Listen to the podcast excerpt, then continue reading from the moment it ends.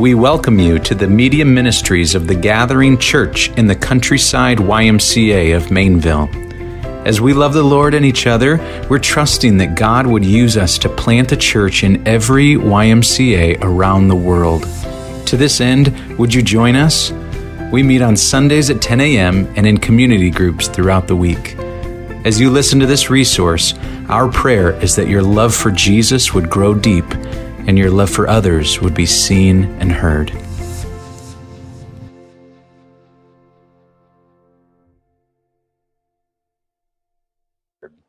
Um, hey, before we get into it, I'd love to uh, just wish you a happy 4th of July weekend. We live in an awesome country, don't we? We live in a great country. I love the Lord and I love America, and I am so proud uh, to be an American. Mm-hmm. and um, and I thought it'd be appropriate to uh, celebrate uh, our country this morning um, and pray for our country. There is certainly a lot to pray about these days. Um, um, and uh, I don't want to pray uh, on July 5th to make a political statement. I actually want to just center our prayers um, around the scriptures and, and, be biblical as we pray for our country. So uh, there's a great verse in 1 Timothy chapter 2, verse 2, um, 1 and 2. I'll read it for us. And we're going to allow this prayer uh, to inform our prayers for our country this morning. It says, Therefore, I exhort first of all that supplications, prayers, intercessions, and giving of thanks be made for all men, for kings, and for all who are in authority, that we may lead a quiet and peaceable life in all godliness and reverence.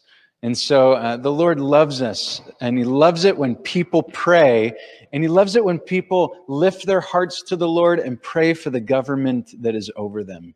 And so, uh, kids, if you want to learn how to pray the Bible with us, what, what we're going to do is we're just going to take, take each of those words supplication, prayers, intercessions, and the giving of thanks, and we're going to apply that right to our country.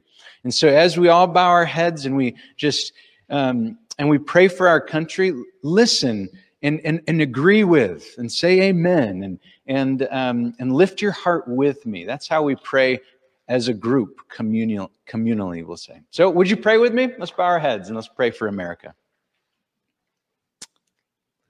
And so, first, uh, we, we, Lord, lift our supplications to you. It's a long word, and it just means that we want to ask you. We are trusting you amidst COVID right now. And uh, and Lord, so there's a lot to trust you with. Lord, would you um, help our leaders that are in place? Lord, would you help our President Trump? Would you help Governor DeWine lead with wisdom and discernment? I pray that they would be prudent leaders as they guide the country navigating through these uncharted waters of the coronavirus.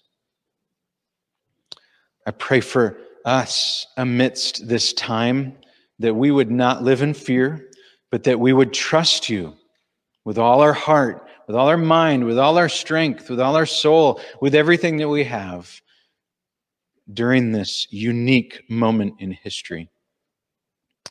And we, our supplications are also, we're asking for mercy. Lord, would you, would you do your work through it but we are asking that you would lift this. And Lord, if, if it is not lifted, we, we will worship and obey. Help us to learn to depend on you through it. Lord, we lift up our prayers to you. And this morning we pray for our Supreme Court. So we pray for the highest court in our country. And Lord, we, we want to be honest that we, we took a step back this week in terms of defending life in the womb. And we, we know that only you can change hearts. We don't depend on government. We don't depend on the Supreme Court.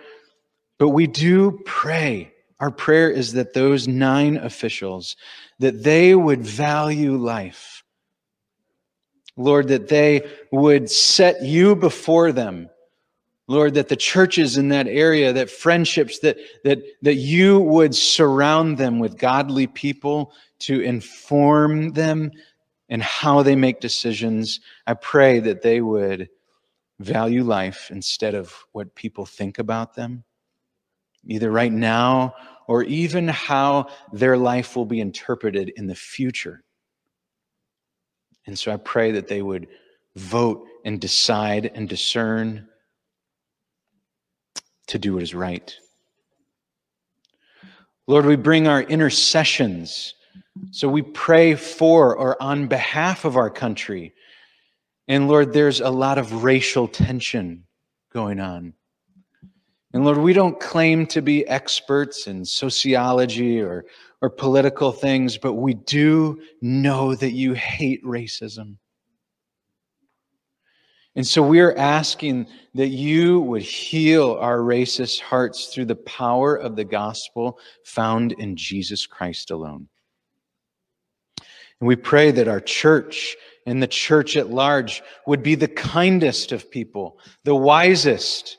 Lord, that, that we would be most compassionate and aware, and that we would pursue your heart to have nations tongues, tribes, ethnicities, ethnos, Lord. That the, all peoples would hear the gospel and know you and cherish and enjoy you in this life and the next. Help us to lead out in that pursuit. And Lord, we give thanks, as it says in 1 Timothy 2. We want to offer up our thanks that we live in a great country, and we thank you for our armed forces, those who have given their lives uh, for the sake of our freedom, and we want to treat our freedom very, very highly. We don't want to be flippant towards it or light in any manner. So help us to remember our freedom, that we can even gather today and lift our hands and our voices unto you in a free manner. And so we pray for our country this morning and are asking that you would fulfill and work through our prayers. And it's in Jesus' name we pray. Amen. Amen. Amen. Well, it's good to pray together. We are um, ending our short series this morning uh, called Sustain Revival. It has been a few weeks series uh, on the study of discipleship, uh, coming uh, on the heels of a quarantine uh, our response to how does Jesus use his church to impact um, the lives of, of our hearts and those around us. And so we're studying how to respond and how to set the course of our life. And uh, we're asking the Lord that He would awaken hearts, that He would open eyes, that, that He would cause a revival, if it's in one person or if it's in a whole community. And He does that, and He does all of it. But somehow he uses the, the prayers of his saints. And somehow, as the saints take their hands and put it on the plow and faithfully work the field, that he causes revival. And we're asking that, that sometime in our lifetime we would see the third great awakening in America. And so we're studying discipleship. And week number one, we, we talked about a belt sander. We said that, that this was an, a great illustration of someone helping me do something. And we said that discipleship is, is helping someone else follow Jesus. Do you remember that? The table's doing well, by the way. We had our first meal on it this week. Mm-hmm.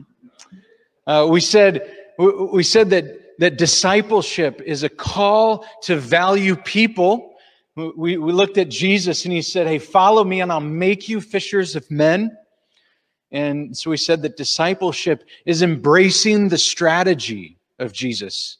It's not some ambiguous or mystical thing.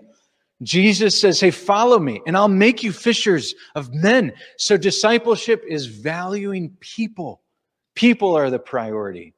And it's a training process. It doesn't just come in an instant, but it, it is focusing on people. And not everyone in the whole world necessarily. It's focusing on a few, just like Jesus. How he grabbed 12, and of the 12, he actually just focused on three.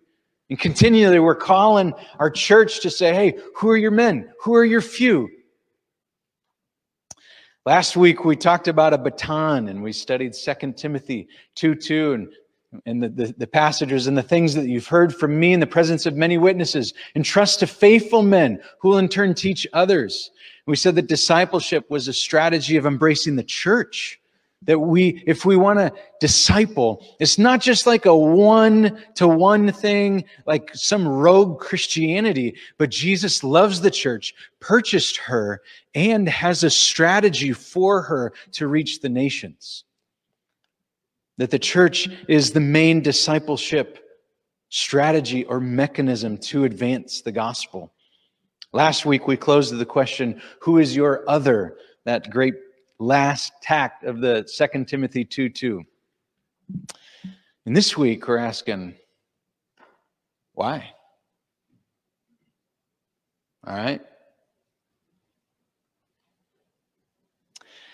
So one day, friends, brothers and sisters in Christ, if you believe, if you've placed your faith and trust in, in Jesus, one day you will be before him face to face.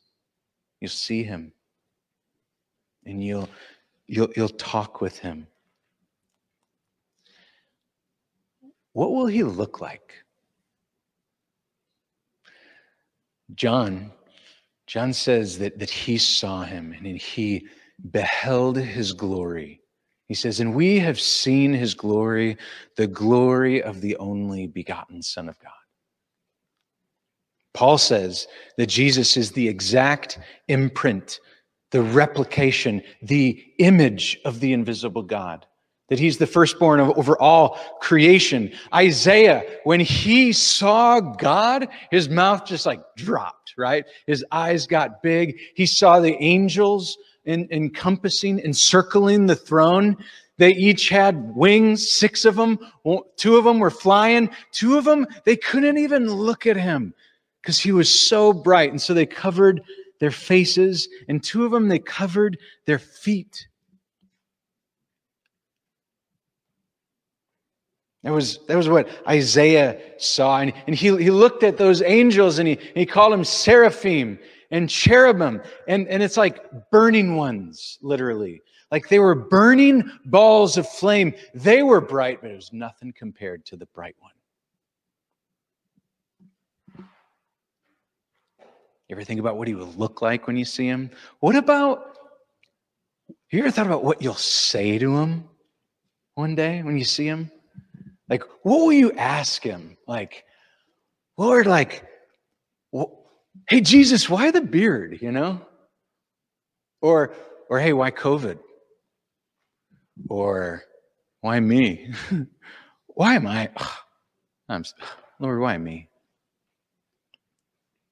You ever thought about what he will say to you? What will that conversation be like? Yesterday, my Ruthie came home from being at her grandma's for a week, right? And oh, we just ran towards her and just hugged her and and I just didn't have any words. I just I just wanted to see her, right? Like I was so excited to see one of my own. Our Heavenly Father, He's probably even more excited to see us than we are to see him. Like he is the one in the scriptures who's, who's described as rich in love, who's like abounding in steadfast love. He's who's got a storehouse full of mercy. It's like he's on the edge of his seat and he just he just wants to see us. He just wants to be with us. Finally, son, daughter, you're home. But also he wants to talk to us. And certainly, if you know him, if you love him, you, you want to talk to him too, and you've been anticipating this conversation. Like When you see him face to face, the Bible talks about faith, hope, and love. When you see him, you will no longer need faith. Faith will go away because you see him. You won't need it anymore.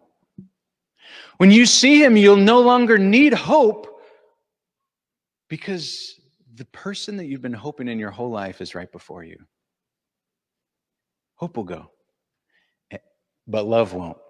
That's why love is the greatest of these things. Forever you will be before Jesus and you will love him. And just a side note, but a main note if you have never placed your faith and trust in Jesus, if you know him, how you come to know him can be described in those three words faith, hope, and love. That you place your faith not in other things, but you place your faith and trust in Jesus to save you. And you hope not in other things or in idols or in any sort of political power. You hope in Jesus. You place hope in Jesus and you transfer your love of other things, things that you've loved and you've pursued and chased after. You say, I'm done with that. And I, I transfer my affections, my love to just a person now. And it's how you become a Christian. You place your faith and hope and love in Him, and, and you receive Him. That's how you become a Christian. Today, if we're going to just dive just a little bit deeper in this water, what will be the contents of that conversation when you come and stand before the throne of God? Like, does the Bible either spell it out for us, what it'll be like, or hint or suggest at what that conversation will be like. And today we're going to say, yes. Yes, it does. Would you turn in your Bibles to Colossians chapter 1, verse 28 and 29 with me? This verse is said to be Paul's life vision verse, and it captures his whole life in a sentence or two. You might not have been expecting Colossians 1. You, you might have said, oh, it's probably like that passage today, like, a, oh, yeah, well done and good and faithful servant. And we've all got that one kind of locked in our minds, in our prayers, and our hope that that'll be a part of the conversation when we, when we see Jesus face to face. But today, as we end our study on discipleship, we're going to read a phenomenal passage. The title of today's message is Discipleship Aims to present others to Jesus more like him. I'll read it again. Discipleship aims to present others to Jesus who are more like him. And there's two points today. Um, point number one, the end in mind. The end meaning this conversation, this vision, this focus. One day. That's point number one. And point number two is the methods. Okay? So let's read this passage together. Colossians 1, verse 28 and 29. This is the word of the Lord. Him we proclaim, warning everyone and teaching everyone with all wisdom, that we may present everyone mature in Christ. For this I toil struggling with all his energy that he powerfully works within me. Oh, I love that verse. Let's dive into it together. Point number one the end in mind. The end in mind. All right, so did you catch it in there? Did you catch that little phrase about what it's going to be like one day? So that we may present every man mature in Christ. All right, so Paul, he helps others follow Jesus, right? He does deliberate spiritual good in the lives of others because there's this like hint, this this this notion or idea that one day we will present others to the Lord. It's this giving of, this offering, this gift, this present a conversation to come about how you used your life in the lives of others for their growth in Christ and maturity. It'd be kind of like this Mike, welcome, son. Welcome. I have longed to see your face. And you know, you know that you're not here based off your own merits, your own good, your own righteousness. It's, it's mine. It's mine. And you know, I just, I just didn't come halfway and then your own strength met me there. I saved you while you were yet sinning. You were still my enemy. You were still in rebellion, but because of my great love, I set my affections on you. I bought you.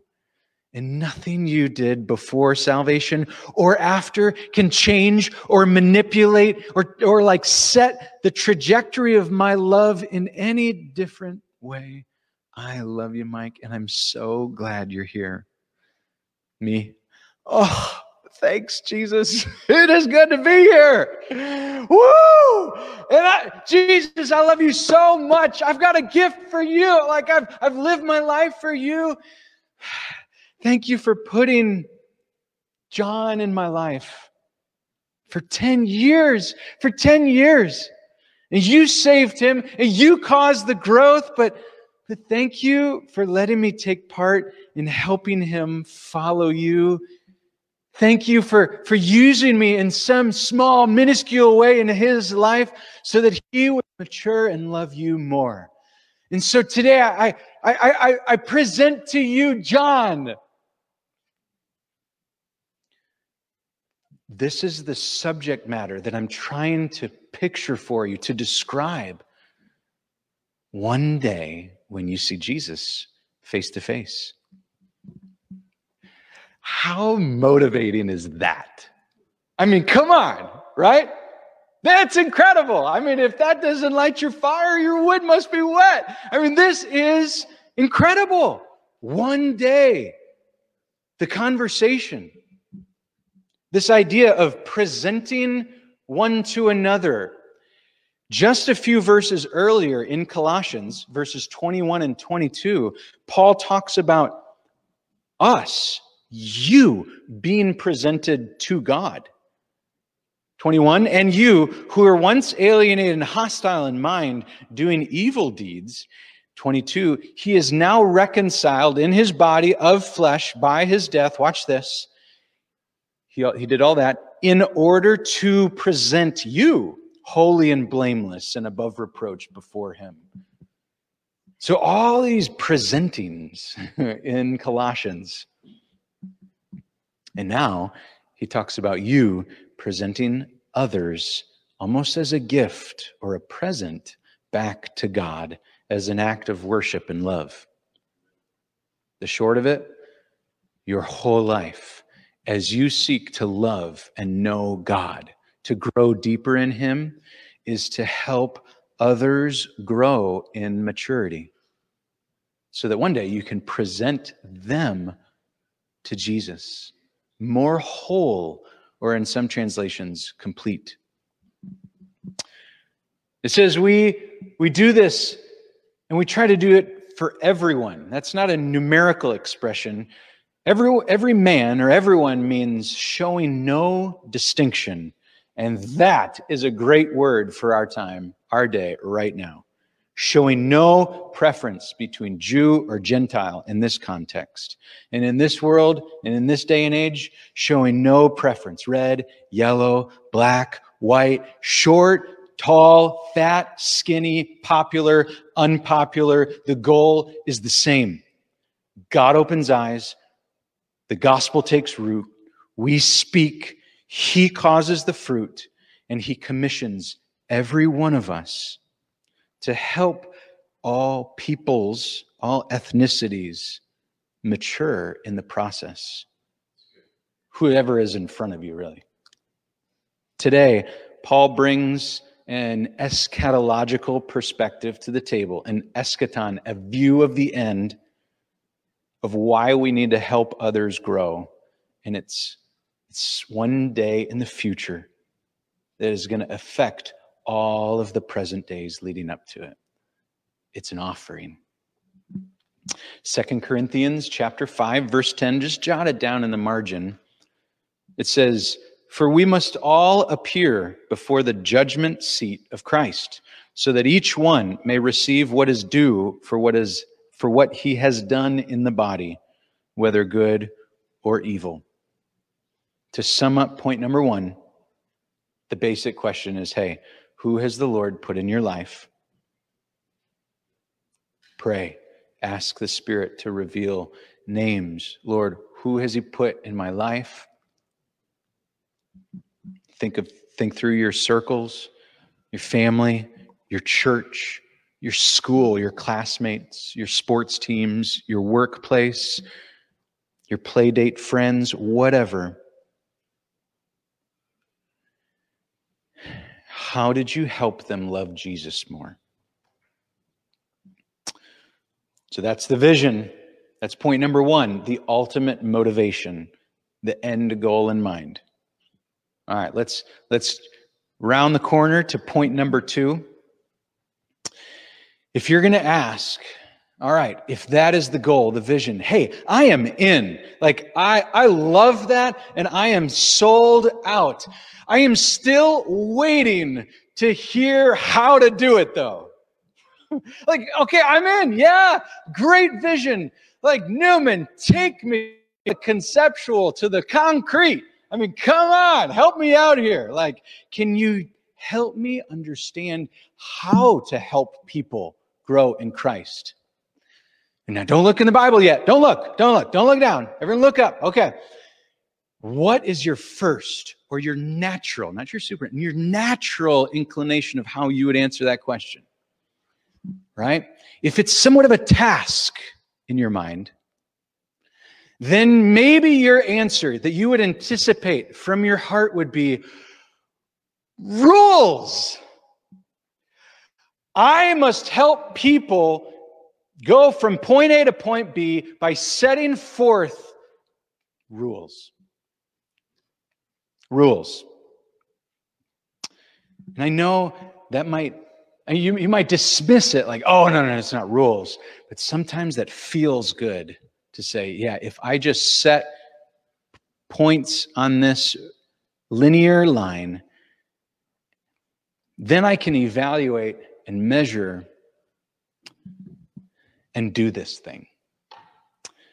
Let's see God's method of how he helps people mature in Christ from this verse. Are you ready? Point number two the methods.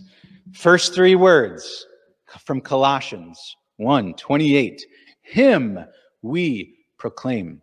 All right, grammar geeks out there, notice the word order, okay? No one talks like that anymore. Him, we, the translators kept the, this word order to show emphasis. Usually we'd say, well, we proclaim him. But in the original, it is, it is, let's put the most important first. It's Jesus that we set before people. If you want people to have a relationship with him, we give them a person not a list of rules.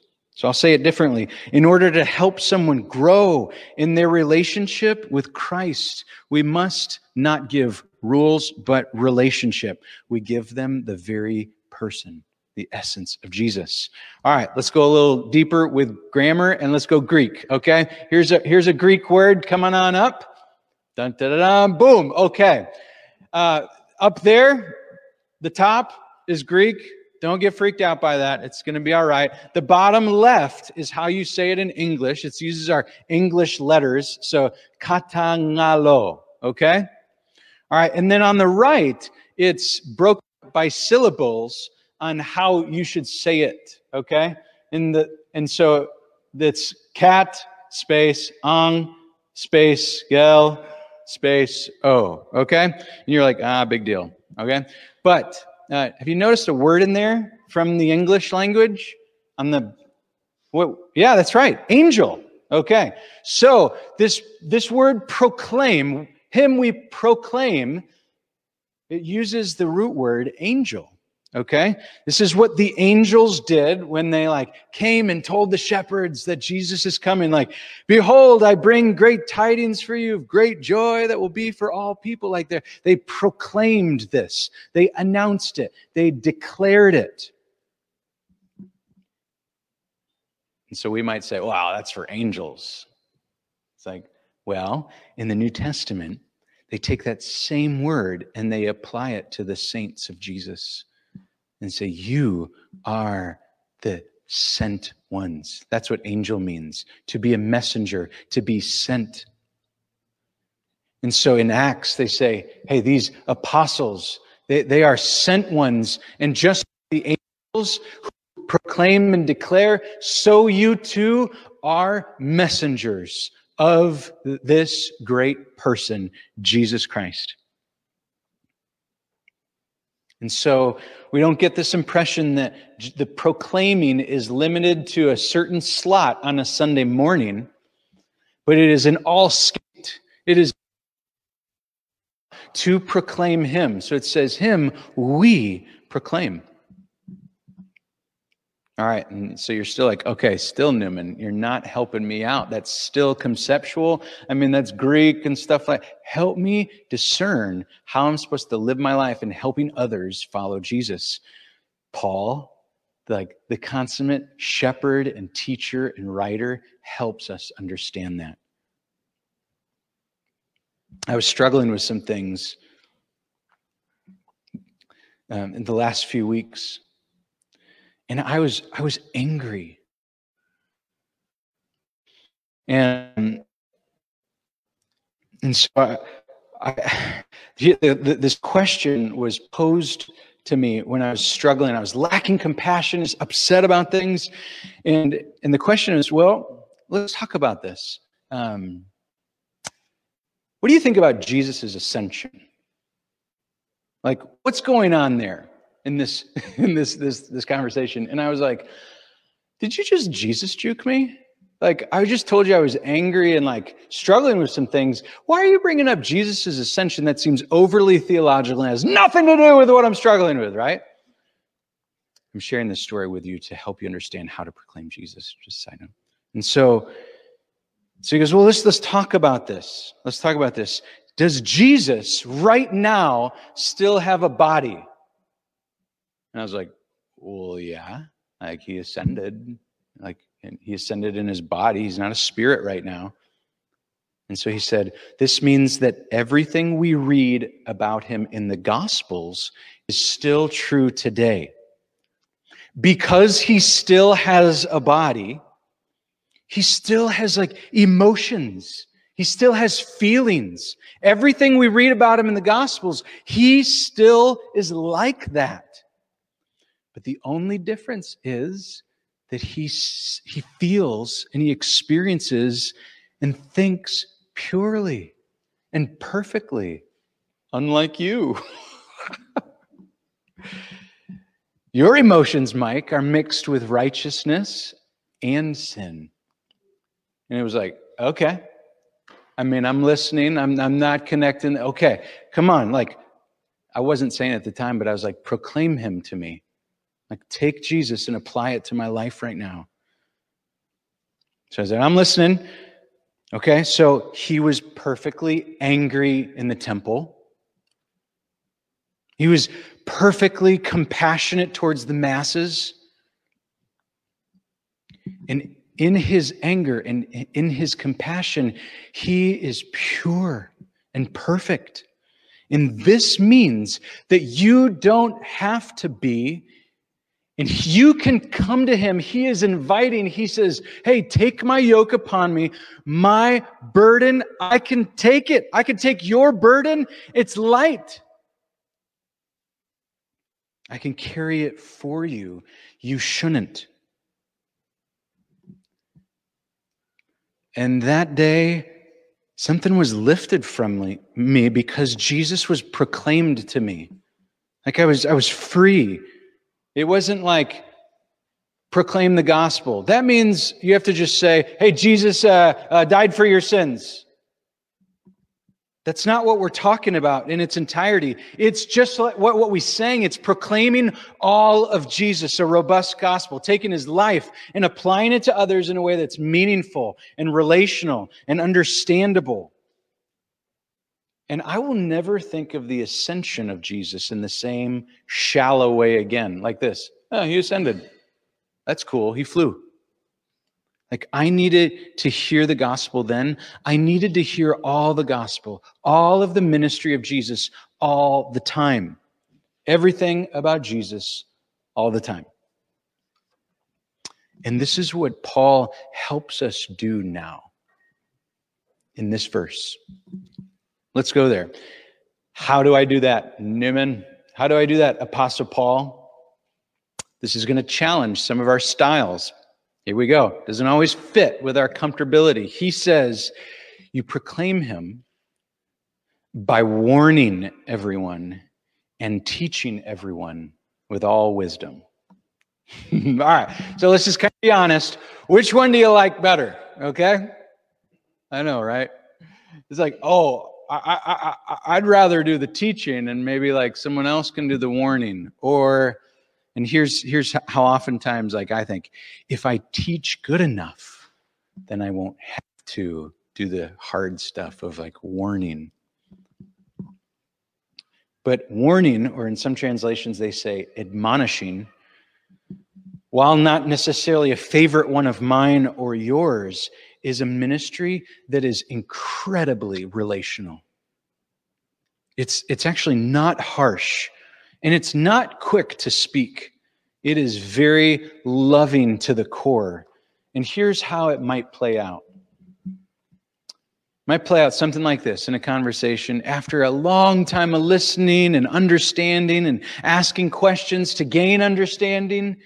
Might look like, hey, bro, hey, the path that you're on, the path that you're choosing, it's kind of like like Highway 48 out here. It's this bridge that's shut down. It's it doesn't have integrity. It's about to collapse. They're going to put up. There's orange there. There's a sign. It says, "Don't cross here. Take the way around it." And you are headed right for that bridge. There's warning signs, and you're driving around them and I'm telling you because I love you. I don't get like kicks out of telling you this. You're, you're headed on a path for destruction. And I'm warning you, I'm telling you, get off and go this way. That's tough. That's a, that's a ministry. That's how one way that you present people closer to the Lord is that you warn them. It's not easy. You won't be liked, maybe in the moment, but it will be the best thing for them. If you want to journal this week, you could even just make a note and say, When was I admonished, and how did that help me grow in Jesus? It also says, teaching them. In terms of how to do this, it says teaching them. This is from the word didaskalos, which means didactic verse, by verse explanation and application of God's word. And still the reaction to that might be, oh, no, no, no, that's not for me. That's, that's for a professional. That's for someone else. But it says that we proclaim him. We together must be on this mission that admonishes and teaches, not suggests, not just hints at, but verse by verse helps people understand the heart of God through the scriptures. Amen?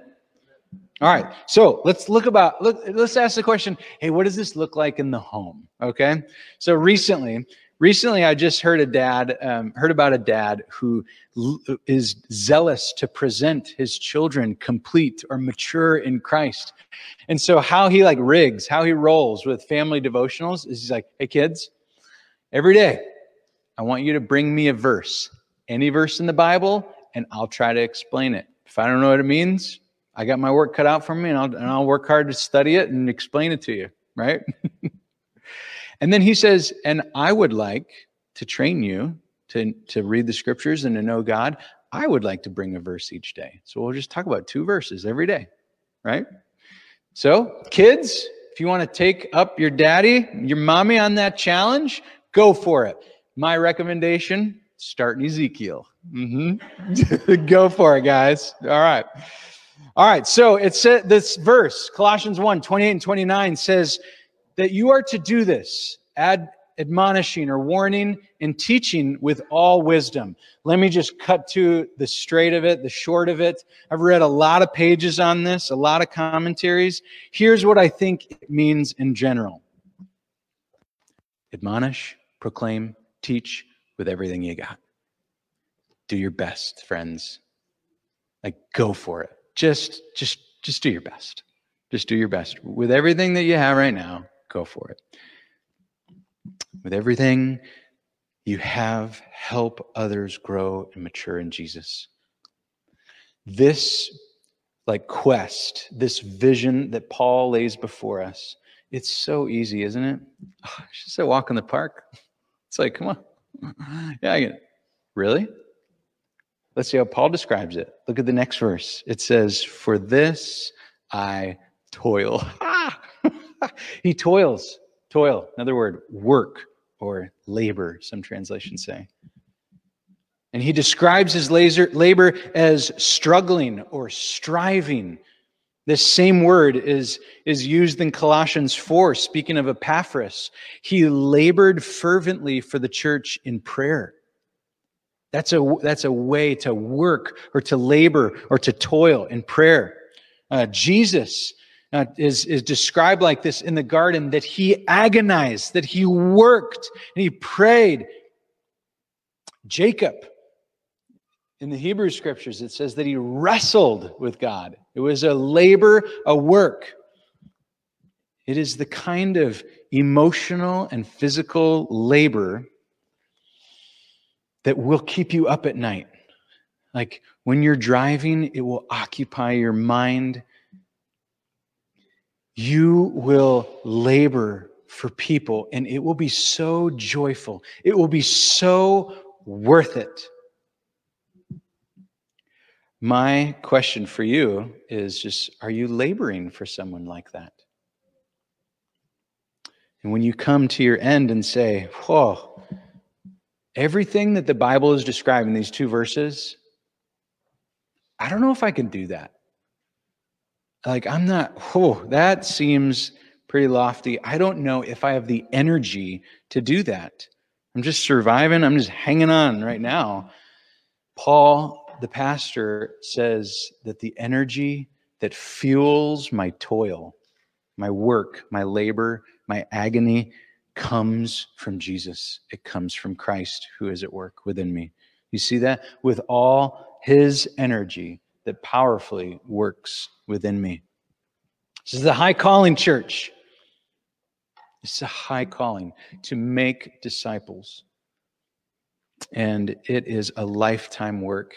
And it is our joy to team with you in this process so that all peoples might know and enjoy him forever. So let's close like this, just imagining once more the conversation just in a, in a little bit different light. So, Jesus, he looks at you and he says, Do you love me? And you say, Oh, Lord, you know I do. You know. And he says, Well, feed my sheep, proclaim me, proclaim me. And then Jesus says, Hey, do you love me? And you say, Lord, you know everything. You know I love you. And his response is, Feed my sheep. Sometimes you'll need to warn them. He says, Do you love me? And you say, Lord, you know I love you. Teach them. And one day we'll all be together. And I, Lord Jesus, I will make all things whole, complete, pure, beautiful, and new again. Let's pray. We long to serve our Master and Lord Jesus. Father, forgive us. And we declare our dependence upon you. And we're asking, Lord, would you use our lives to count Son Jesus? We thank you for this great salvation that He has granted to us. And Lord, help our next steps. Lord, help us to proclaim your Son Jesus Give us the wisdom. Give us the when, the how, the, the how to handle the conversations that will come our way this week. Give us the courage to proclaim Him. Lord, for the fears that we might have of maybe I'll, it, it won't be received right, or maybe maybe the person I'm talking to will think that it's cheesy to bring up Jesus. Lord, I pray that we would lay that down at your altar and think about the conversation that we'll have with you one day. Help us to speak much and often and highly of your Son, Christ.